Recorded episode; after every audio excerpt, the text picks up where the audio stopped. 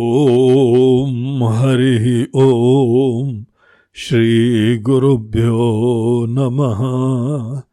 हरिः ॐ आत्मबोध lesson number sixty, साठवां पाठ। आइए श्लोक का पाठ करें। अनन्वस्थूलमहृस्वम् अदीर्घमजमव्ययम् अरूपगुणवर्णाख्यम् तद्ब्रह्मेत्यवधारये तद्ब्रह्म इति अवधारयेत। जो जीवन में सत्य है जो सबसे विशाल बड़ा है, असीम है अनंत है। जो एकमात्र टिकाऊ चीज़ है, जिसको ब्रह्म कहा गया है, और ब्रह्म वो है जिसको जानने से कुछ अपने अंदर जो जो हृदय की आकांक्षा है, सब पूरी हो जाती है। और जो ब्रह्म नहीं है, उसका आश्रय लेने से हम प्यासे बने रहते हैं। असुरक्षित बने रहते हैं, सीकर बने रहते हैं, तलाश करने वाले बने रहते हैं। हाथ पैर मारते हैं, चेष्टा करते हैं, संग्रह करते हैं, अनुभूतियाँ प्राप्त करते हैं, ये सब चीज़ें करते हैं, लेकिन उसके उपरांत भी पानी में मीन प्यासी। और संत लोग बोलते हैं, मुझे आए हासी। यार तुम पहले जो अनित्य है, जो क्षणिक है, जो जड़ है, जो नश्वर है, जो असार है, उसके पीछे होते हो फिदा। और एक बार ऐसी चीज़ों के ऊपर फिदा होते हो, उसके उपरांत तुम्हारे हार्ट ब्रेक्स होना स्वाभाविक है। जिस जिस चीज़ को पकड़ोगे, थोड़ी बहुत तो खुशियाँ मिलती हैं, क्योंकि मनोकामना की पूर्ति हो जाती मात्र। आनंद की अनुभूति नहीं होती है, मात्र मनोकामना की पूर्ति होती है। मनोकामना की पूर्ति एक चीज़ होती है, आनंद की प्राप्ति दूसरी कहानी है। इनफैक्ट आपको तो ये पता होना चाहिए, जो व्यक्ति आनंद की प्राप्ति की कोशिशें कर रहा है, वो ही अज्ञानी है। आनंद की प्राप्ति की चेष्टाएँ। यही दिखाता है कि हम लोग जो हैं, भटके हुए हैं, यथार्थ से अनभिज्ञ हैं और भिन्न दिशा में मुड़े हुए हैं। क्योंकि हम खुद ही आनंद स्वरूप हैं। अपने आप को नहीं जानना, आनंद को नहीं जानना और आनंद की तलाश की इच्छा करना। और उसके उपरांत, यहाँ एक कोई बोले नहीं, ये बाहर की चीज़ करो, और ये ऐसे प्यार से करो, ये प्यार से भजन करो, और ये योगासन करो, ये प्राणायाम करो, ये ध्यान करो, ये शास्त्र का ज्ञान प्राप्त करो, ये चिंतन करो, ये जप करो, ये तपस्या करो। इन चीज़ों को कई लोग मोक्ष की प्राप्ति का साधन समझते हैं। हम कुछ तपस्या करेंगे कुछ जप करेंगे और हमको ब्रह्म की प्राप्ति हो जाएगी। क्या कनेक्शन है भैया? और मज़ेदार बात पता है क्या है? वो खुद ही ब्रह्म है। ब्रह्म है और हाथ पैर जो है हिलाने से फिर ब्रह्म की प्राप्ति हो जाएगी। अरे तुम हाथ पैर हिला रहे हो, चेष्टा कर रहे हो, खोज रहे हो, इसका मतलब मात्र एक प्रॉब्लम है कि हम खुद ही ब्रह्म है, इतना जानते नहीं है। और अज्ञान की निवृत्ति कोई कर्म से, कोई चेष्टा से थोड़ी होती है। शांत बैठो, पहले तो सब चेष्टाएँ खत्म करो, और वो सब चेष्टाएँ खत्म करने के उपरांत मात्र ये चीज़ की अपने अंदर जागृति हो। हम देखें, हम हैं कौन? सत्य क्या है? इतना देखने मात्र से ही ब्रह्म का साक्षात्कार होता है। और ये भी कहा जाए कि इतना करने से ब्रह्म का साक्षात्कार होता है, वो भी सही नहीं है। जो ये तलाश करने वाला है, पहले इसको खत्म होना पड़ता है। ये झूठा है, ये कल्पना है, ये सपना है। जब तक इन महाशय को बाधित नहीं करो, तब तक तो भूमिका ही नहीं बनती है। इसीलिए हम लोगों को यहाँ पे पिछले श्लोक में ये बताया गया था ना, क्या बताया गया था? अतद्व्यावृत्ति रूपेण वेदांत लक्ष्यते द्वयम। अतद्व्यावृत्ति लक्षणा से वेदांत शास्त्र हमको तत्व की तरफ़ अभिमुख करते हैं। ये नहीं है, ये नहीं है, ये नहीं है, इसको बोलते हैं तद्व्यावृत्ति लक्षण।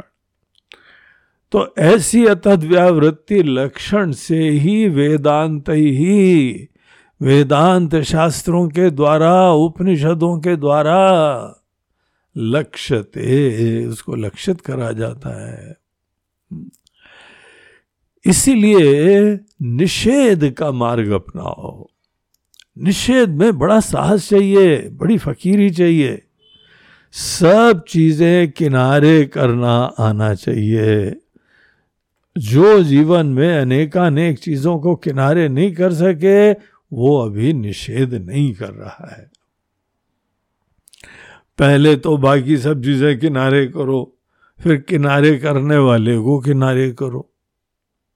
और इसको कैसे किनारे करते हैं और इसको कौन किनारे करता है? इसको मात्र सार जानो अपनी ही बुद्धि से। इस तरीके से ये जो है निषेध हो जाता है। अगर हम कोई भी ग्राह्य चीज़, भले अत्यंत सूक्ष्म क्यों ना हो अब एक हम लोग के वहाँ पे दर्शन है, जिसमें बोलते हैं अणु परमाणु बड़े सत्य हैं। ये अणु परमाणु की कहानी ये कोई रिसेंट नहीं है। हज़ारों साल पहले यहाँ पर एक दर्शन शास्त्र था फिलॉसफी थी। ये का लोग, वैशेषिक लोग, ये लोग अणु परमाणु की चर्चा करते थे। उन्होंने अणु परमाणु का कोई माइक्रोस्कोप नहीं निकाला था। लेकिन उनके लिए लॉजिकल प्रोपोजिशन था। और इतना लॉजिकल प्रोपोजिशन था कि उन्होंने इसको एकमात्र सत्य मान लिया। इसी को जो है एक यूनिट बना लिया, एक ऐसा जो है बिल्डिंग ब्लॉक बना लिया, जिसके द्वारा सब चीज़ें आगे बना करती हैं। तो ये सब चीज़ें अणु एक सत्य है। आज अणु से हम लोग बहुत एनर्जी लेते हैं। इलेक्ट्रॉनिक्स सब इलेक्ट्रॉन का ही यूज़ करा जा रहा है। और इलेक्ट्रॉन क्या होता है? एक एटम के अंदर सबसे बीच में जो है वो प्रोटॉन, न्यूट्रॉन होता है। और फिर उसके चारों तरफ़ इलेक्ट्रॉन जो नेगेटिव एनर्जी होती है, वो उसके चारों तरफ़ घूमती रहती जैसे पृथ्वी आदि सूरज के चारों तरफ़ घूम रहे हैं, वही माइक्रोस्कोपिक लेवल के ऊपर इलेक्ट्रॉन्स जो हैं, वो एक प्रोटॉन के चारों तरफ़ घुमा करते हैं। ये सब चीज़ें विज्ञान ने खोजी, ये यथार्थ है। और यथार्थ का प्रमाण ये है कि हम लोग के पास ये मोबाइल कंप्यूटर जिसमें ये हम सुन भी रहे हैं और जिसके द्वारा हम ये रिकॉर्ड भी कर रहे हैं। सब इलेक्ट्रॉनिक इक्विपमेंट है ये। जन जन के पास इलेक्ट्रॉनिक इक्विपमेंट उपलब्ध हो गए तो ये सब चीज़ें यथार्थ हैं और इसी यथार्थ को हमारे दार्शनिक लोगों ने भी इसको खोज निकाला अब यहाँ पे देखिए आचार्य क्या बोलते हैं कि देखो, भले कोई अणु चीज़ हो? क्या अणु ही जीवन में अल्टीमेटली परम सत्य चीज़ है? कि वो भी कार्य है किसी चीज़ का? देखिए, जो भी किसी चीज़ के द्वारा बनाया हुआ होता है ना, इसको कार्य बोलते हैं। कार्य कभी भी परम सत्य नहीं होता है। कार्य एक क्रिएटेड एंटिटी है, उसको बोलते हैं कार्य। फैक्ट्रियों में जो चीज़ें बनती है, मशीनें बनती है, मोबाइल बनते हैं, कंप्यूटर बनते हैं, गाड़ियाँ बनती हैं, ये सब कार्य है इफेक्ट्स हैं।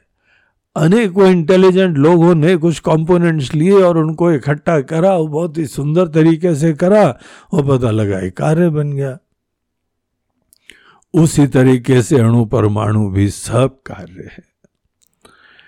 इसीलिए ये परम सत्य नहीं है, कहानी यहाँ से चालू नहीं होती है। सत्य की खोज ये हर समय, हर देश में लोगों को जो है ज़रूरत लगती है, क्योंकि वो मूल तत्व तक पहुँचना चाहते हैं। परम सत्य, पर ब्रह्म क्या होता है, वो माइक्रोस्कोप लेके नहीं ढूंढा जाता है, और नहीं टेलीस्कोप लेके कोई दूर देखा जाता है। माइक्रोस्कोप से निकट से निकट चीज़ें देखते हैं, टेलीस्कोप से दूर से दूर चीज़ें देखते हैं। देखना ज़रूर चाहिए। हमको पता लगता है कितनी बड़ी दुनिया है। हम अपनी आँखों से जो दुनिया देखते हैं, हमको वही सब सत्य लगता है। ये मोह भंग करने के लिए माइक्रोस्कोप की दुनिया भी देखनी चाहिए। टेलीस्कोप से भी बाहर की दुनिया तारे, सितारे, अंतरिक्ष देखने चाहिए। एक तो इसका इतना बड़ा प्रभाव पड़ता है कि हमारी जो अपनी आँखों से दुनिया दिखाई पड़ रही है, वो दुनिया सब कुछ नहीं है। कभी रात को जो है छत वत पे जाओ और छत के ऊपर ही वहाँ पर दरी वरी डाल के, गद्दा डाल के अनंत मल्टी स्टार्ड इस यूनिवर्स में एकदम लेट के देखो। और ये पूरी दुनिया जो दिखाई पड़ती है ना, ये सोचो फिर, कितनी विशाल दुनिया है और हमारा क्या अस्तित्व है यहाँ? जिन चीज़ों के लिए हम मर रहे हैं, चिंता कर रहे हैं, सपने देखा करते हैं वो यहाँ पर अत्यंत क्षुद्र चीज़ें हैं। कोई कंपैरिजन ही नहीं है दुनिया के अंदर, इतनी विशाल दुनिया है।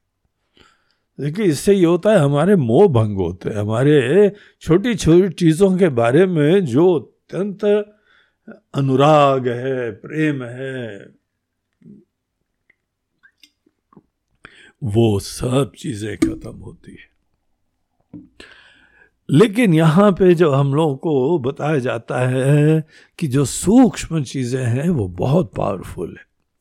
कोई शंका नहीं है। जितनी चीज़ सूक्ष्म होगी, उतनी पावरफुल होती चली जाएगी। इसीलिए अणु बहुत पावरफुल होता है। लेकिन यहाँ देखिए, हमारे वेदांत के आचार्य ब्रह्म ज्ञानी लोग क्या बताते हैं, क्या साहस है उनका। अनणु। बोलते बेटा, आप अणु तक पहुँचे, बहुत पावरफुल चीज़ तक पहुँचे। ये आपकी बुद्धि की सूक्ष्मता, निष्ठा, विचारशीलता दिखाता है। और आपको अनेकानेक जो है, शक्तियों का अनावृत कर देगा। ये खोल के रख देगा शक्ति के भंडार। यहाँ तक पहुँचने के भी बहुत आशीर्वाद मिलते हैं। लेकिन फॉर योर काइंड इंफॉर्मेशन अणु जो है वो परम सत्य नहीं है, ये स्टार्टिंग पॉइंट नहीं है, ये तो मात्र एक कार्य रूपा है। डंके की चोट के ऊपर विदाउट एनी डाउट वो कहते हैं अनणु। अनणु ब्रह्म इति अवधारित अणु को कैसे बनाया, किसने बनाया, वो ज़्यादा महत्वपूर्ण विषय है। अणु को लेके बैठ मत जाओ। With due respect to all atomic scientist जो एटॉमिक साइंटिस्ट हैं, उनके लिए ये बहुत ही आँख खोलने की बात है। ये हमारे वेदांत के आचार्य लोग। हमको शाबाशी भी दे रहे हैं कि मुबारक हो आप अणु तक पहुँचे हो। अणु की दुनिया देख रहे हो। अणु से ही बाकी सब संचालित हो रहा है, ये देख रहे हो। लेकिन महाशय, अणु जो है वो परमात्मा नहीं है। वो क्या है? अनणु। जो अत्यंत केवल एक ही कैटेगरी में एक चीज़ के अंदर संकुचित नहीं करा जा सकता है। वो अणु नहीं है। इसका मतलब ये नहीं है कि अणु का अस्तित्व तो कोई ब्रह्म से अलग है। अणु भी ब्रह्म है। जैसे कोई भी जीव हो, फूल हो, पत्ती हो व्यक्ति हो, जानवर हो, हर चीज़ जो है वो ब्रह्म है। लेकिन ब्रह्म कोई भी यहाँ वस्तु एक नहीं है। तो अणु भी ब्रह्म है, लेकिन अणु ही ब्रह्म नहीं है। ही और भी का फ़र्क है। जब आप ये सोचने लगे कि अणु ही ब्रह्म है तो आप अणु को ही जो है वो सर्वे सर्वा देख रहे हैं। जैसे भक्त लोग भगवान की पूजा करते हैं, मंदिर में विग्रह रख के उनकी आराधना करते हैं तो कई लोगों के लिए अणु देवता ही आरती योग्य हैं भजन योग्य हैं चिंतन योग्य हैं। तो उन लोगों को ये बताया जा रहा है अनणु। जो अणु है वो ही, ही ब्रह्म नहीं है। ही और भी का फ़र्क है। अणु ही ब्रह्म है या अणु भी ब्रह्म है? तो ये भी ब्रह्म है।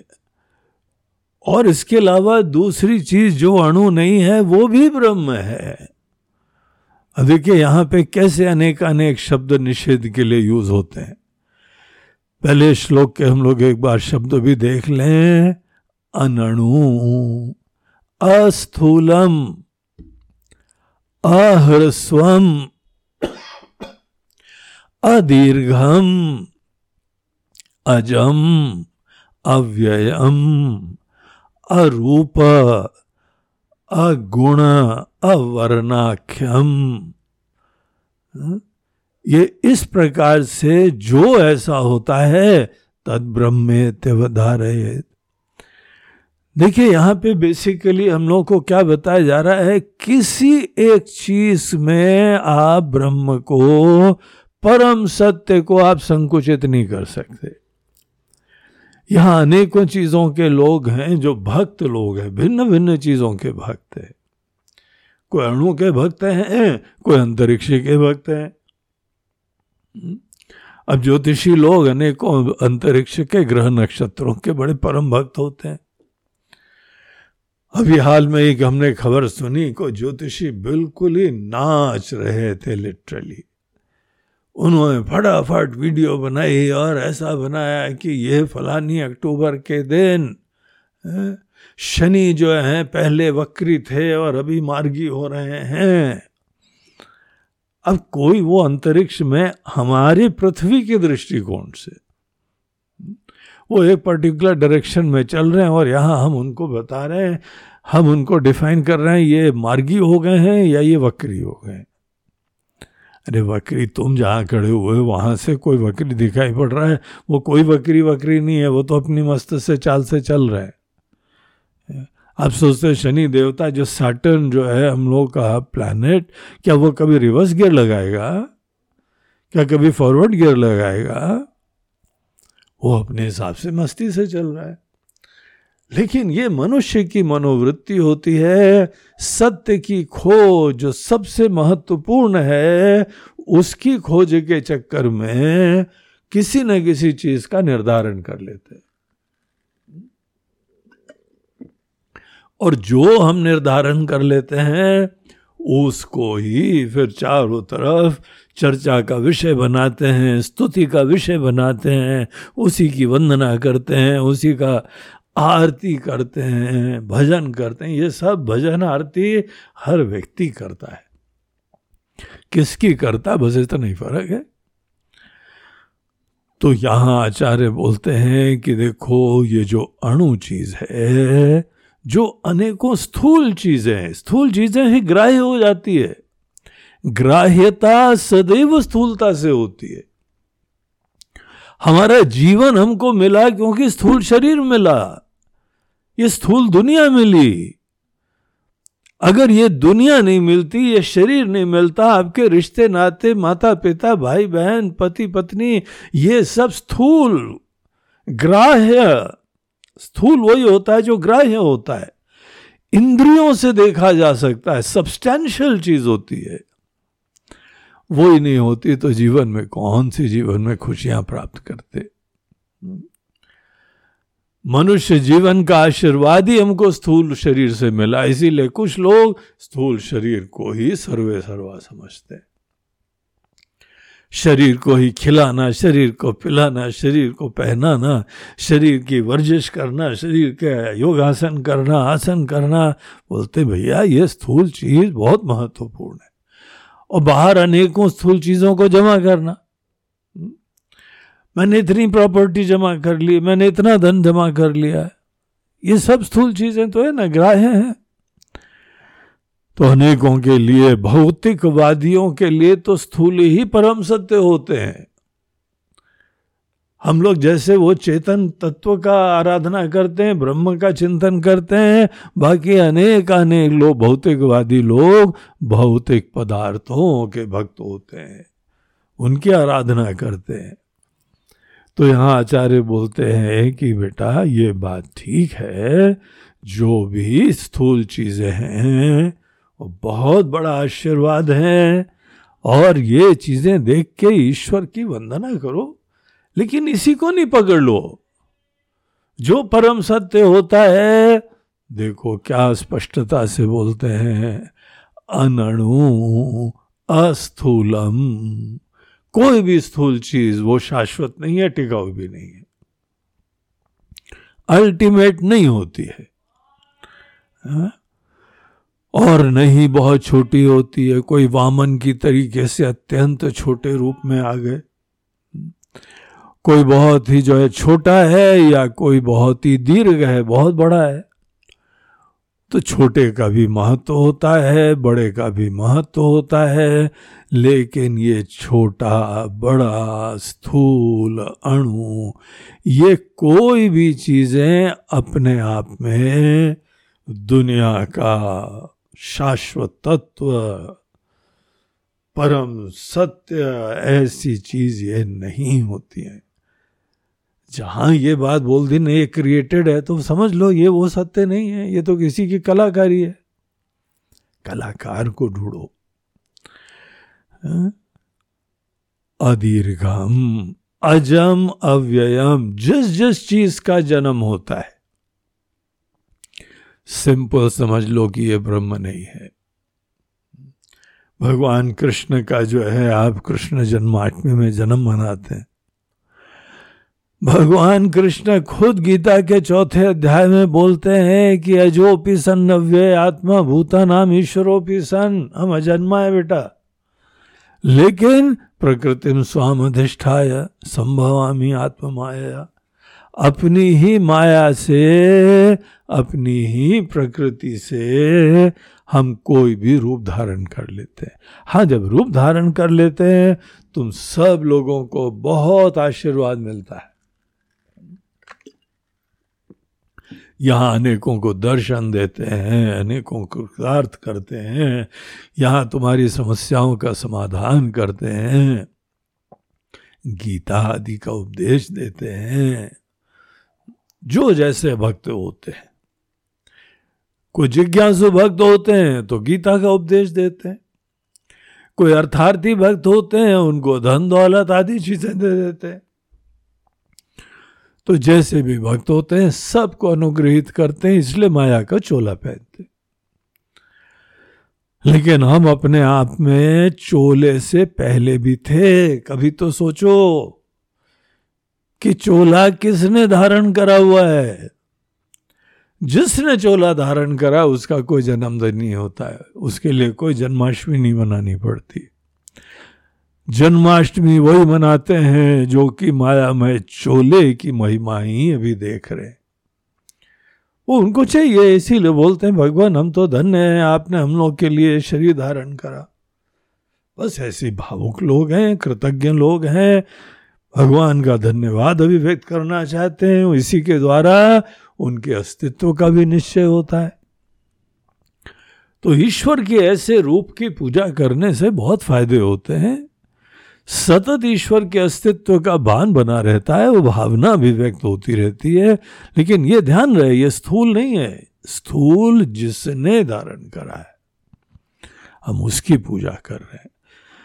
जैसे अब देश के झंडे को लेते हैं तो हम उस कपड़े की पूजा नहीं कर रहे हैं।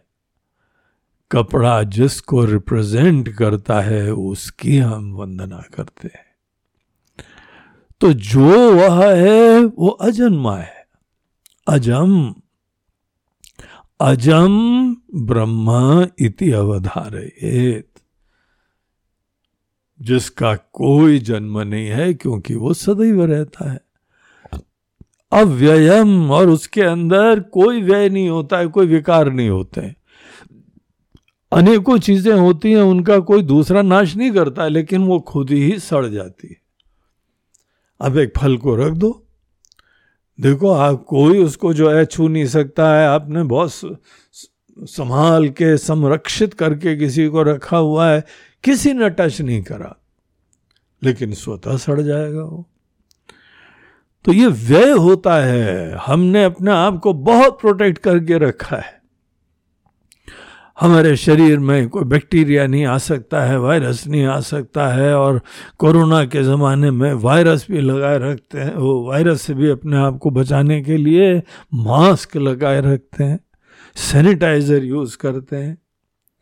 क्या आप सोचते हैं इस जमाने में भी जिसको कोरोना नहीं हुआ वो मरता नहीं है क्या? वो भी ख़त्म होते हैं। महाराज परीक्षित अपने आप को उन्होंने महल के साथ दीवारी के अंदर बचा के रखा। तो भी वहाँ पे जो है मृत्यु के लिए दूत पहुँच जाते हैं। और दूत नहीं पहुँचे हैं, हम तो ये बात कह रहे हैं कि स्वतः ही चीज़ें खत्म होने लगती हैं। तो जो स्वतः भी नहीं खत्म होता है, उसको बोलते हैं अव्ययम। और ऐसे तत्व का कोई रूप, कोई गुण और कोई रंग कुछ भी नहीं होता है। ये रूप, गुण और वर्ण, अर्थात रंग, ये सब चीज़ें क्रिएटेड चीज़ों के अनेकों एस्पेक्ट्स होते हैं। उनके डेकोरेशंस होते हैं ये।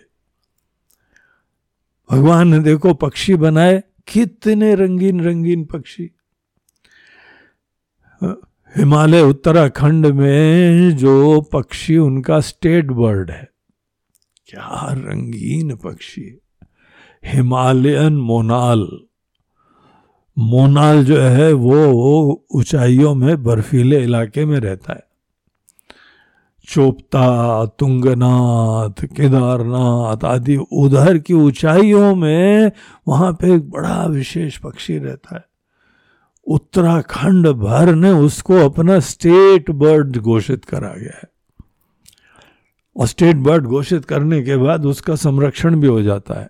लीगल प्रोटेक्शन होता है, कोई उसको हानि नहीं पहुँचा सकता है, मार नहीं सकता है, पकड़ नहीं सकता है, बंद नहीं कर सकता है। इतना रंगीन पक्षी है, आपको इंद्रधनुष के सब के सब रंग उसमें दिखाई पड़ जाएँगे। बड़ा सा पक्षी होता है, छोटी मुर्गी के जितने साइज़ का होता है लेकिन इतना अद्भुत तो रंग जो है, भगवान ने जो चीज़ें बनाई हैं, उनके अंदर किसी के मुकुट लगा देते हैं। किसी के देखो मोर के क्या बढ़िया मुकुट लगा दिया। कैसे उसके पंख में अनेकों प्रकार के मोती जड़ दिए। हम्म? ये सब रूप है, किसी के गुण हैं, किसी के रंग हैं। ये सब क्रिएटेड चीज़ों की बात होती है। कार्य की दुनिया है। ये कारणभूत तत्व नहीं है। तो फिर क्या है? अगर ये भी नहीं है, वो भी नहीं है तो क्या है? बोलते हैं कि क्या है? ये कल्पना मत करो। तुमको क्या करना चाहिए? कि जो जो यहाँ बताया है, इसको अपने दिमाग से पूरा हटा दो और कल्पना मत करो। जिसके मन से ये अणु स्थूल ह्रस्व दीर्घ जन्मवान, व्ययवान चीज़ों से सब मोह खत्म हो गया है। और जब मोह खत्म होता है तो उसका मन में विचार तक नहीं आता है। उसी को बोलते हैं बाधित हो जाना। बाधित करना चाहिए, विस्मृति नहीं करनी चाहिए। इस समय चिंतन नहीं कर रहे हैं, इसका मतलब बाध नहीं होता है। आपकी दृष्टि से ये असार हो जाए, ये सत्य नहीं है, ये मिथ्या है। इस प्रकार से निश्चय करो और इन चीज़ों को अपने मन से मार्जित करो, साफ़ कर दो, हटा के फेंको।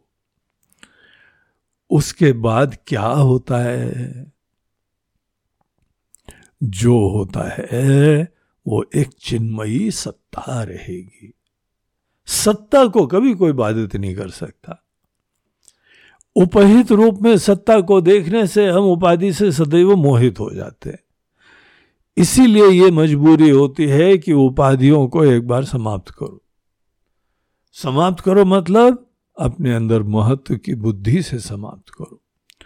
सब महत्व की बुद्धि खत्म कर दो उपाधियों में।